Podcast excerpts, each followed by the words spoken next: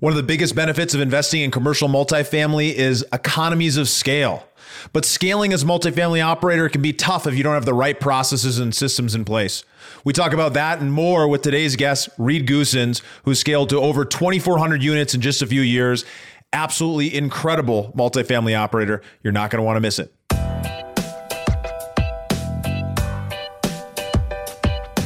This is the Investor Mindset Podcast, and I'm Stephen Pesavento.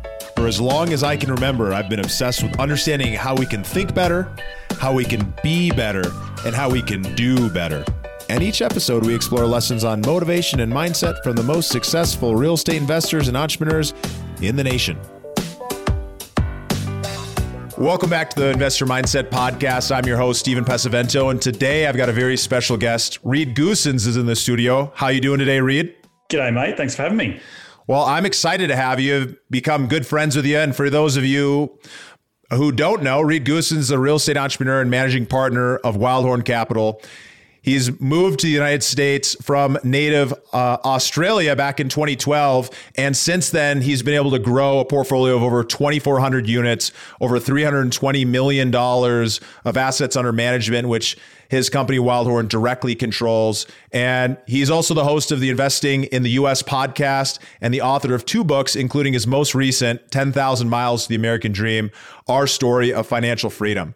And so really excited to talk with you, Reed, because, of course, you've built a very successful scaled multifamily operation, one that's built on proven processes and systems. And it's really impressive. You're one of the people I think is best positioned to scale through whatever that next cycle looks like. So I really want to dive in today into kind of uncovering this belief that a lot of new operators have that they think they can't succeed for X reason. And whatever that reason is, everyone's got one. And they end up holding themselves back from succeeding because of that belief. So what I'm curious about, tell me a little bit about how you overcame some of those fears and those beliefs as an immigrant to the United States and have since scaled to 2,400 units. Yeah, I think the biggest thing is going what you just said is moving my life halfway across the world was such a big move in itself that anything beyond that seems small, right? Like when you say, screw it. I had a very well-paying engineering job in Australia before I moved here. My background's in structural engineering. And I just said, throwing a bit of caution to the wind. And Steve, I didn't have a dream to be this multifamily operator 8 years ago when I moved here. It was more just pushing the boundaries of what is comfortable. And that started with literally just like, hey, I want to live in New York City. I just want to do it for a period of time. I don't know what's going to happen. I may move back to Australia, but also maybe some other doors might open, which is clearly has happened, and be able to walk through those doors. I think a lot of people get so caught up with the negativity around failure, right? Like if I try this thing and I could fail, well, then I'm not going to try it at all. And for me, it's about, setting yourself up so you don't have regret in life. And for me, when I first moved to the United States, it was just all about, I don't want to wake up when I'm 70 years of age going, geez, I wish I moved to America, back in 2012 and lived in New York City for a period of time. And through that, doors start to open. When you start to push your boundaries, when you start to learn to take a bet on yourself, because the only person you can really take a bet on is yourself. And if you're not going to take a bet on yourself, then you're not going to bet on anyone. And just getting a little bit more comfortable with not having all the answers of what on the other side of that door may look like, what that opportunity may look like, and just letting go of that. It's easier said than done, but it is around mindset. It is around understanding how to push your boundaries. It is around being uncomfortable. Getting comfortable being uncomfortable, right? All those sort of cliche things that we say on these podcasts, and Tony Robbins has all this to say. But for me, it was really about coming to America and living life on my terms and not having any regret when I'm in my older age of 70 or 80 and looking back at my life and going, geez, I lived a good life. Yeah, well, I think that's such a big point here because it's so easy for us to get caught up in that feeling of, well, what happens if I fail? What's the negative income or outcome going to be? And how is that going to hurt my income? And when you start focusing on that, you start creating a bunch of reasons why not to take action. So, you have moved here from Australia. Obviously, if you can build something without having any network, I think it's true to say that anybody, no matter where you are in the country, no matter what market you're in, that you can build relationships and be able to scale. What did you do to start overcoming some of those fears? I mean, obviously, you made the move. That was a big step. And once you made that move, talk to me a little bit about the momentum that ended up coming from it. Well, so the big thing was trying to put one step in front of the other, one foot in front of the other, which was, let's get a job. I needed a job to stay here. So literally hit the pavement, with my CV in hand. One thing I realized, I just wasn't going to be sending my CV out online to the big dark web, because I had, as soon as a recruiter looked at it, like, oh, he's from Australia, visa, no, out next. So I literally I did guerrilla marketing. I literally walked into engineering firms until someone said yes. And so it was all these no's, no. And that's one, for every no, you get one step closer to a yes. And that was the start. Once I did that first thing, okay, got a job, great. Now got a visa, great. All right, next thing, let's talk about moving to educating myself on the American way of understanding real estate. Before moving to the US, Steve and I was already been bitten by the real estate bug, and so when I moved here, the plethora of opportunities, and particularly living in New York City, the Big Apple. When I realized there was these things called REIAs, the Real Estate Investment Associations. That was huge. They don't exist in Australia. We didn't have this sort of tapestry of each MSA around the country having their own REIA and then going and paying $30 at the door to, to not be surrounded by other people who are doing exactly what you want to do, but also learn really quickly about what you should do, what you shouldn't do. And so investing in my education, first and foremost, was really important on the front end. But also the ability to realize what I didn't have in Australia and what Americans do have here at their fingertips. And so the excuse of, oh, well, I can't, get educated, or I can't find the time to go to meetups, or I can't find the time to read books, or whatever that might be. That was all out the window, because where I'd come from, there was so little of that coming and seeing it, again, at my fingertips was just hugely overwhelming. And I took that ball and ran with it. So that was sort of the start of, again, putting one foot in front of the other to then start paving a way or a pathway forward towards quote unquote success. Yeah, it's having that perspective that really made you appreciate what opportunities are afforded to us living in the United States, investing in the United States. And it's easy to take that for granted, right? We often hear this story about immigrants who make the trek to the US and then they find success. And I think one of the reasons why is because they took action in order to get here, and they have to keep taking action in order to move forward. And I thought there was something really, really cool, just because I know you, I want to point it out. If you guys heard there, what Reed did was he figured out step by step what actions and steps he needed to take in order to succeed at getting this first job to stay in the US. And that's exactly what you have to do if you're going to be investing in any type of real estate or business. You have to figure out what is that step by step. And so, Reed, how did you figure out when it came to going in and becoming an operator? How did you figure out what that step by step is? Well, very good question. And I think a lot of people get caught up, and probably a lot of the listeners on this show, of what you want to be, when you start down this road of real estate. And for me, I always knew I wanted to be an operator. I always knew I needed to be the owner, and I needed to, control the deal. There's something about me. I don't know what it is, but I needed to control the deal. So for those people listening, you may not necessarily be in that boat, and there's other ways you can get involved. But for those people who want to control the deal, I had to look at my resources and say, okay, what do I got available to me, right? And being fresh off the boat back in 2012, I'd saved a bit of money because I'd been working in the corporate world for a couple of years. I think I had $30,000 or $40,000 saved. And I quickly realized these cheap properties in upstate New York, which I could get on a Greyhound bus to and travel up there on a Saturday, was really, again, would get me going. And that was, I took a lot of inspiration out of Rich Dad, Poor Dad, and I needed to get that first deal done and start developing cash flow, right? I need to start supplementing my income. Otherwise, I'd never be able to escape the rat race. And for me, it was like, well, what can I afford? Or no one's lending to me. And by gosh, there's these really cheap properties in upstate New York and Syracuse. And again, coming from Australia, that international perspective, I had no idea you could buy a place for $30,000. And so that to me was like, okay, next step. Okay, let's find a market that I can go to, I can travel to pretty quickly, or not, relatively quickly. They didn't have a car at that point, but was getting on the Greyhound bus, going up there, talking to some brokers, was able to do it in a day on a Saturday. And again, taking action, learning some markets. And then after a period of about 6 months, getting comfortable enough to pull the trigger, and buy my first deal, and that first deal led to my second deal, and that second deal led to my third deal.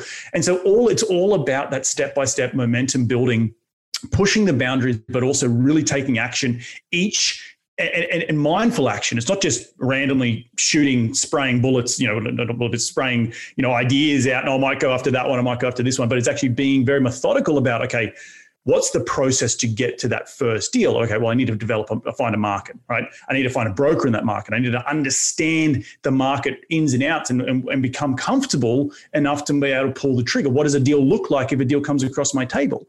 All right, get boots on the ground and start walking those markets. Even it was, for me, it was I did a 4-hour radius around New York City because that's where I was living at the time, and that was affordable. So for for people who are like, oh, I don't live in an affordable city, if you draw a 4-hour radius around your city, I'm sure you'll find affordable places to go which you can drive to.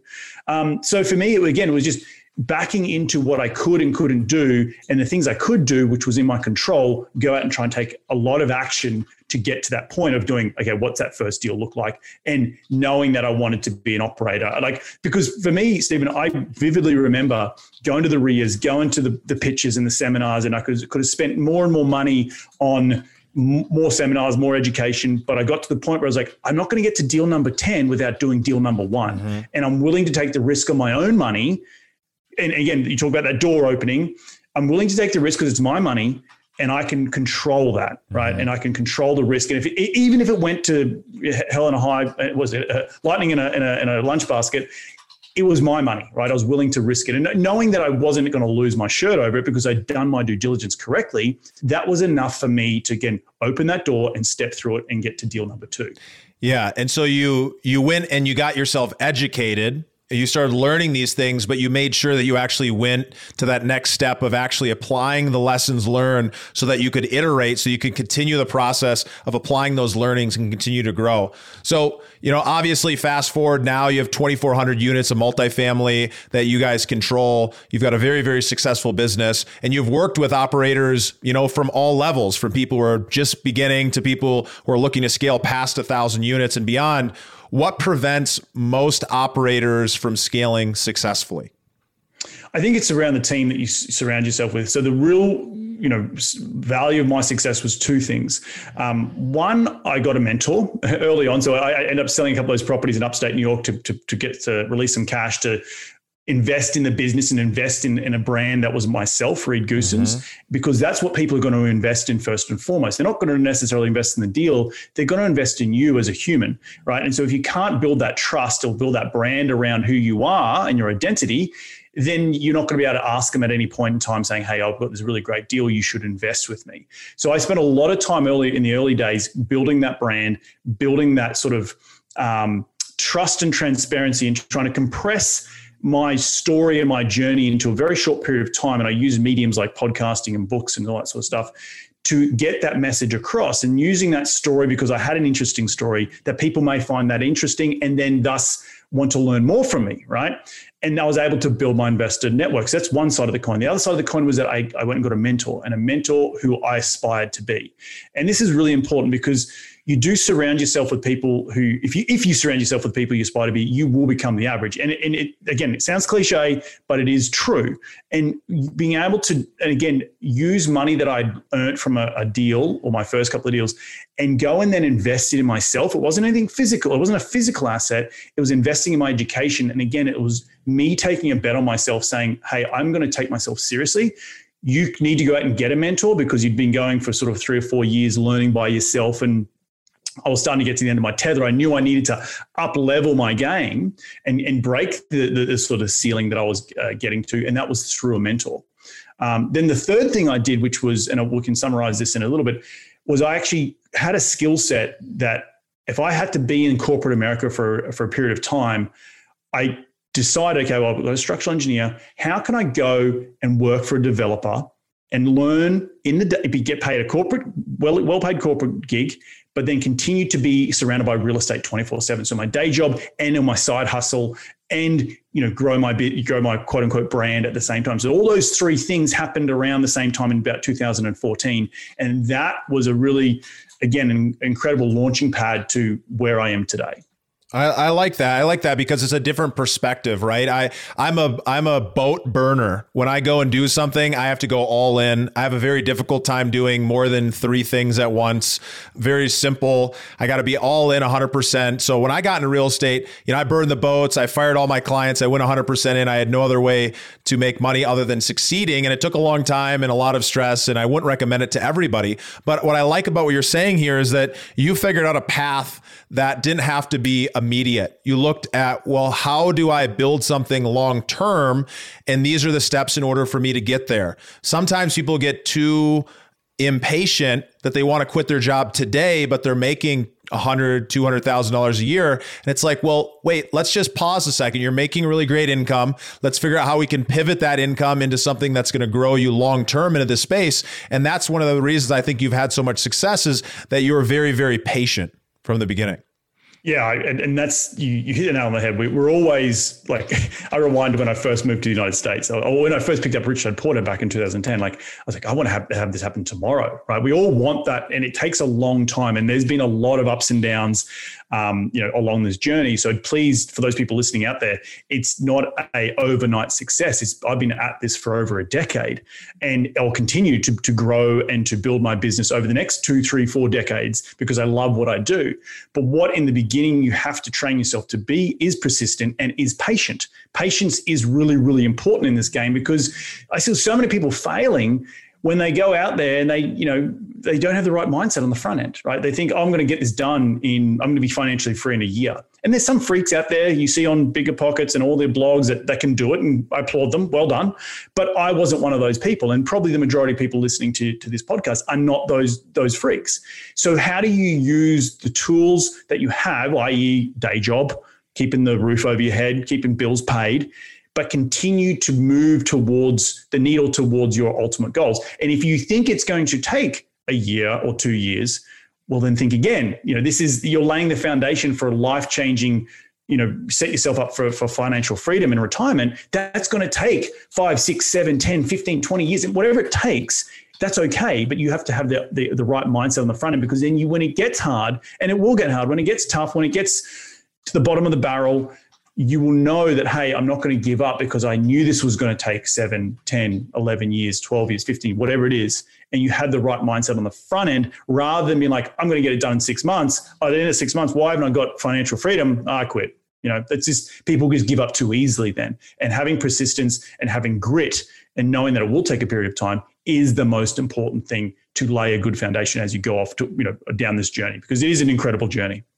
Well, it's like when you're realistic about how long it might take and what you're going to take away in the process, then you don't get so down on yourself that you haven't made those strides. Because when you think, okay, well, I'm going to make a $10 million a year multifamily business, or I'm going to create these amazing operations, or I'm going to do this, or I'm going to do that, and then it doesn't happen, you feel like giving up. But if you're realistic about it and you figure out what some of those milestones are because you've worked with mentors who've been down the path before, realistically, well, I'm on the right path. I'm making progress. And that's really what we need to feel. We need to find a way that we can feel the progress that we're experiencing day in and day out, so that we can, keep motivated, because you got to keep being pulled in that direction. Otherwise, that pushing, you're going to end up running out of steam quite a bit. So what I'm really curious about here is, we talked about what prevents some people from scaling. Obviously, it's having unrealistic expectations, not having mentorship, not having the right kind of connections.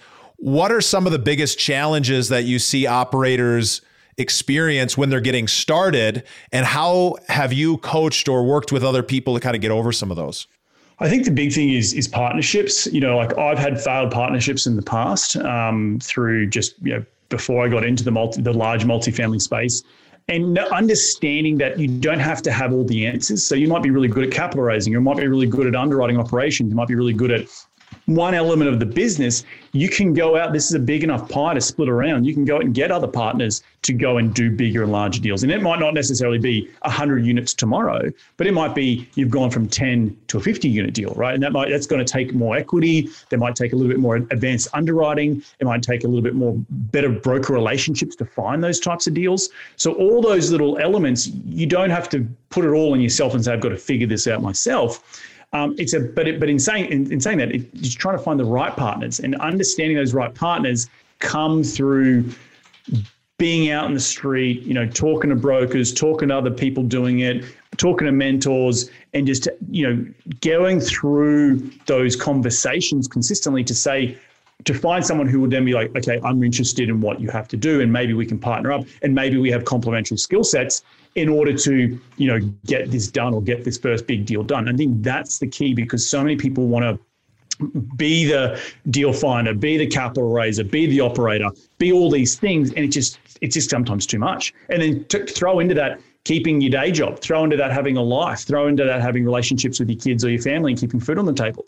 It just becomes over bloody whelming, right? So having and partnerships in itself can be very challenging, and you've got to find the right partnership.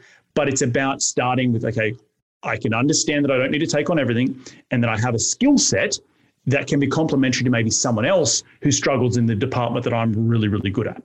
And how do you figure out, you know, how does somebody go about figuring out what is that skill set? What is their unique ability? Yeah, I think you got to sit down with a pen and paper, write it down. You know, for me, I happen to have a unique ability that I was very mathematically brain orientated. You know, I was a structural engineer. I was able to pivot to be valuable to a developer here in LA, to continue to have the food on the table and the roof over my head as I was learning. But that also then taught me different skill sets of, you know, institutional project management, how to underwrite deals better, you know, from an institutional grade point of view, how to run deals in from a operations point of view, how to build stuff, you know, understand how things are put together. That then, you know, again, I'm using every single opportunity in life to take away some very valuable lessons to then use them for another, you know, project, or bring that skill set to another partnership. So for me, it happened to be that I was very mathematically orientated. I knew how to underwrite deals. I knew how to manage large scale projects, and was also very comfortable with managing large sums of money. You know, being responsible for building a lot of high end multifamily here in Los Angeles for that original developer. So having a lot of that responsibility put me in a very good stead to go out and do it on my own. But then I needed to find someone who had a complementary skill set to me, because what I was lacking was maybe some of the equity or some of the broker relationships in markets that I'm active in. And I needed to fill that void. And that's where I found my business partner, Andrew. Yeah, I think it's really, really solid advice. And so over that time now, you've built this business. You know, when people hear 2,400 units, sometimes people are listening to folks who don't really manage or operate those, or maybe they've got like 1% of that. And I know that's not the case with you guys. You guys are controlling and managing all 2,400 of those units. Talk to me a little bit about the ins and outs of what's going on the operations side of a business that's that big as you're prepping to scale even larger.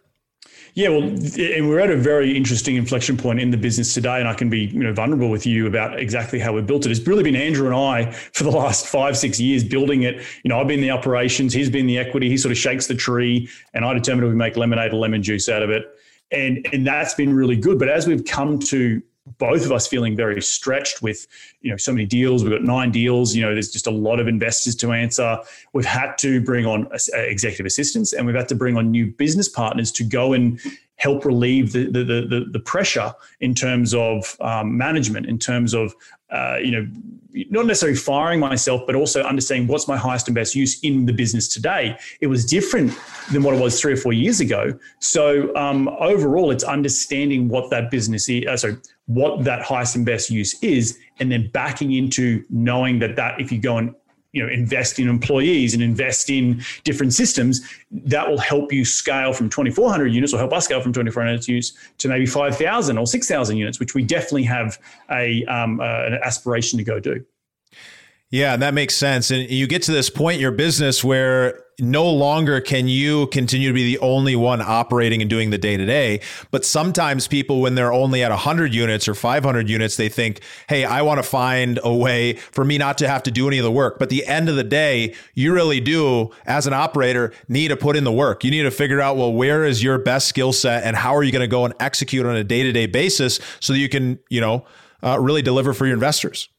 No, and up until this point, we've been lean for a reason, right? You've been lean to keep, so you don't have a lot of overhead. You don't get too far over your skis. I see a lot of other startup businesses in any type of business, maybe bring on too many employees too quickly, we don't have the revenue to pay for that, right? And so, you know, we have to individually, we have to roll up our sleeves and do more work, but that's because we want to keep it lean and be sustainable in our growth, not get too far out there and have a lot of overhead and burden, because it's really important to have a controlled growth, because if you don't have controlled growth, you come into other issues of starting businesses like, you know, payroll and you know, benefits and all that sort of stuff. We've just hired our first full-time employee as of today, Mondays of this recording. So, you know, up until then, we've been using 1099 analysts. We've been using 1099 executive assistants, virtual assistants.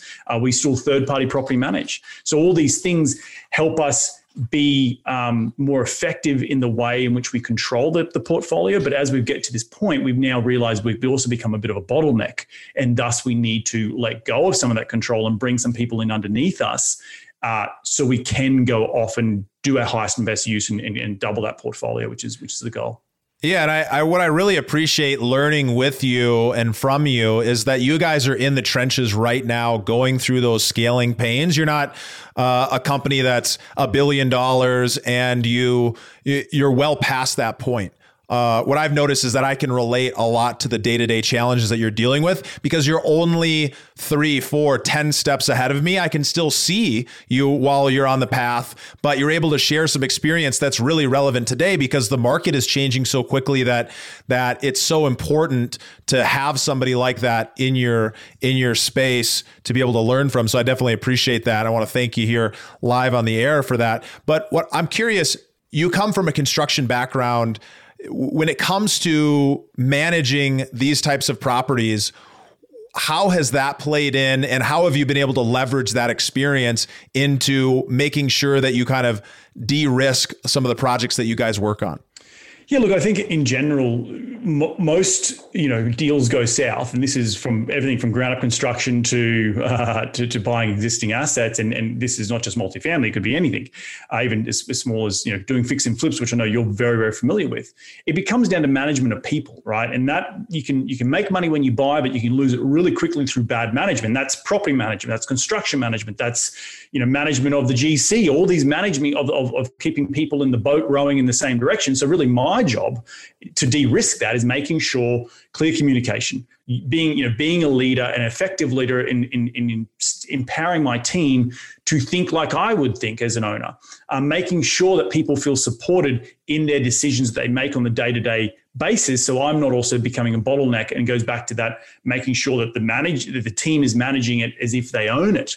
So all those things have been very eye-opening, and is now building this and scaling this business. It comes down to people, both people who's the bum in the seat at the property, who's looking at the daily leases and looking at the financials each and every day, who's making the decisions on how we grow the rent. You know, obviously I'm backing into that, and I'm very much dictating that, but who's going and executing it on a day-to-day basis. And from each deal will be some nuanced difference, particularly coming through COVID, which we can talk a little bit about in a second.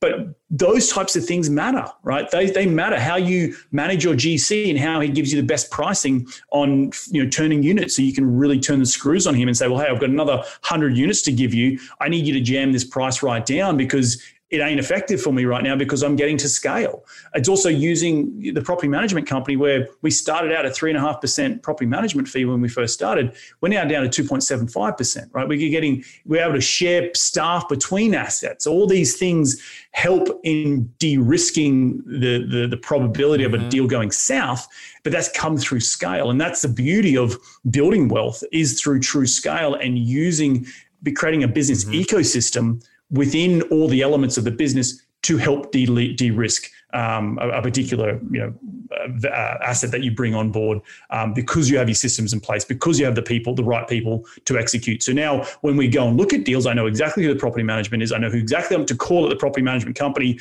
from the regional point of view, say, hey, have you heard of this deal? What do you think of this deal? I'm calling my GC directly and saying, mate, let's get on site and give me your pricing on what you think certain things need to be done. I've got a pricing on my side of the fence, and let's compare notes. And then making sure that you understand from a banking point of view, having those relationships to know that you're going to be able to get the deal done with the bank, because, you know, right now Freddie's bit weird, you know, so do we need to go down a different path from a banking relationships point of view? So all those relationships are just, again, boils down to management of people. And that to me is really the crux of how you make a deal successful or not. Yeah. And it's all built around the processes that you guys have been able to implement and continue to effectively change and adapt to whatever situation we're dealing with. And we're in a unique time where the market's changing or the world's changing because of COVID. And so how has that impacted you, and what are you doing in order to continue to scale despite the challenges that are happening within the world?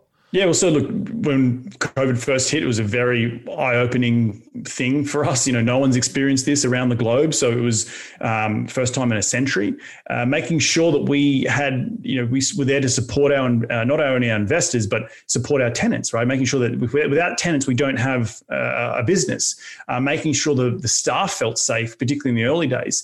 And now it's getting through to the sort of the tail end, or not tail end of it, the long in the tooth in terms of, you know, how you manage that and how you make sure that, you know, the eviction memorandum, it comes into place if people can't pay, making sure you're managing the books on that point of view. So that's probably been the most challenging part is understanding how we manage all the different little nuances of, you know, showing that we're a good and friendly landlord, we want people to stay, but also working with those people to pay the rent on time and communicating that effectively so that we don't miss a payment or we don't miss distributions to investors. And then on the backside, making sure that investors know that, hey, we're going through a very unique situation right now, and each deal is going to be a little bit different depending on where you are through your value add process and how you're turning the rent roll. And also, you know, looking at certain submarkets and how you're attracting new leases when no one wants to live in downtown CBDs anymore, you know, central business district. So all these things are different nuances to how we've struggled through, or navigated, I should say, not struggled, how we've navigated through these uncertain times.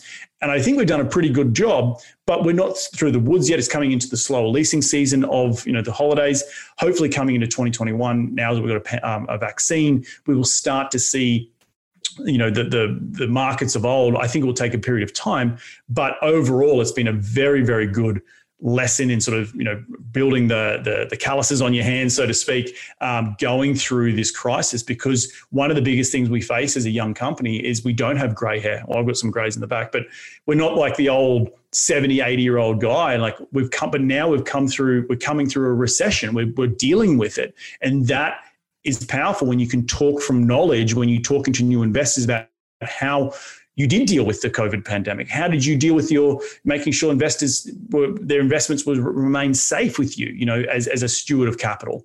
So all those things are really important and helps us grow the business from a marketing point of view, because we can speak from knowledge, because we're in the trenches doing it day in, day out. Yeah, I think that makes so much sense. And it's been amazing having you. So I'm curious, how can people find out more about you or get in touch? Yeah, easiest way is go to reedgoossens.com. That's where all the sort of marketing stuff is. If you're interested to hear about any of the, you know, the deals we've got going on, go over to wildhorncap.com and you can reach out to me at either of those sites. Awesome. Well, it was a pleasure. I look forward to the next time we get to hang out, buddy. See you, mate. Thank you for listening to the Investor Mindset Podcast. If you like what you heard, make sure to rate, review, subscribe, and share with a friend. Head over to theinvestormindset.com to join the Insider Club, where we share tools and strategies from the top investors and entrepreneurs on how to take it to the next level.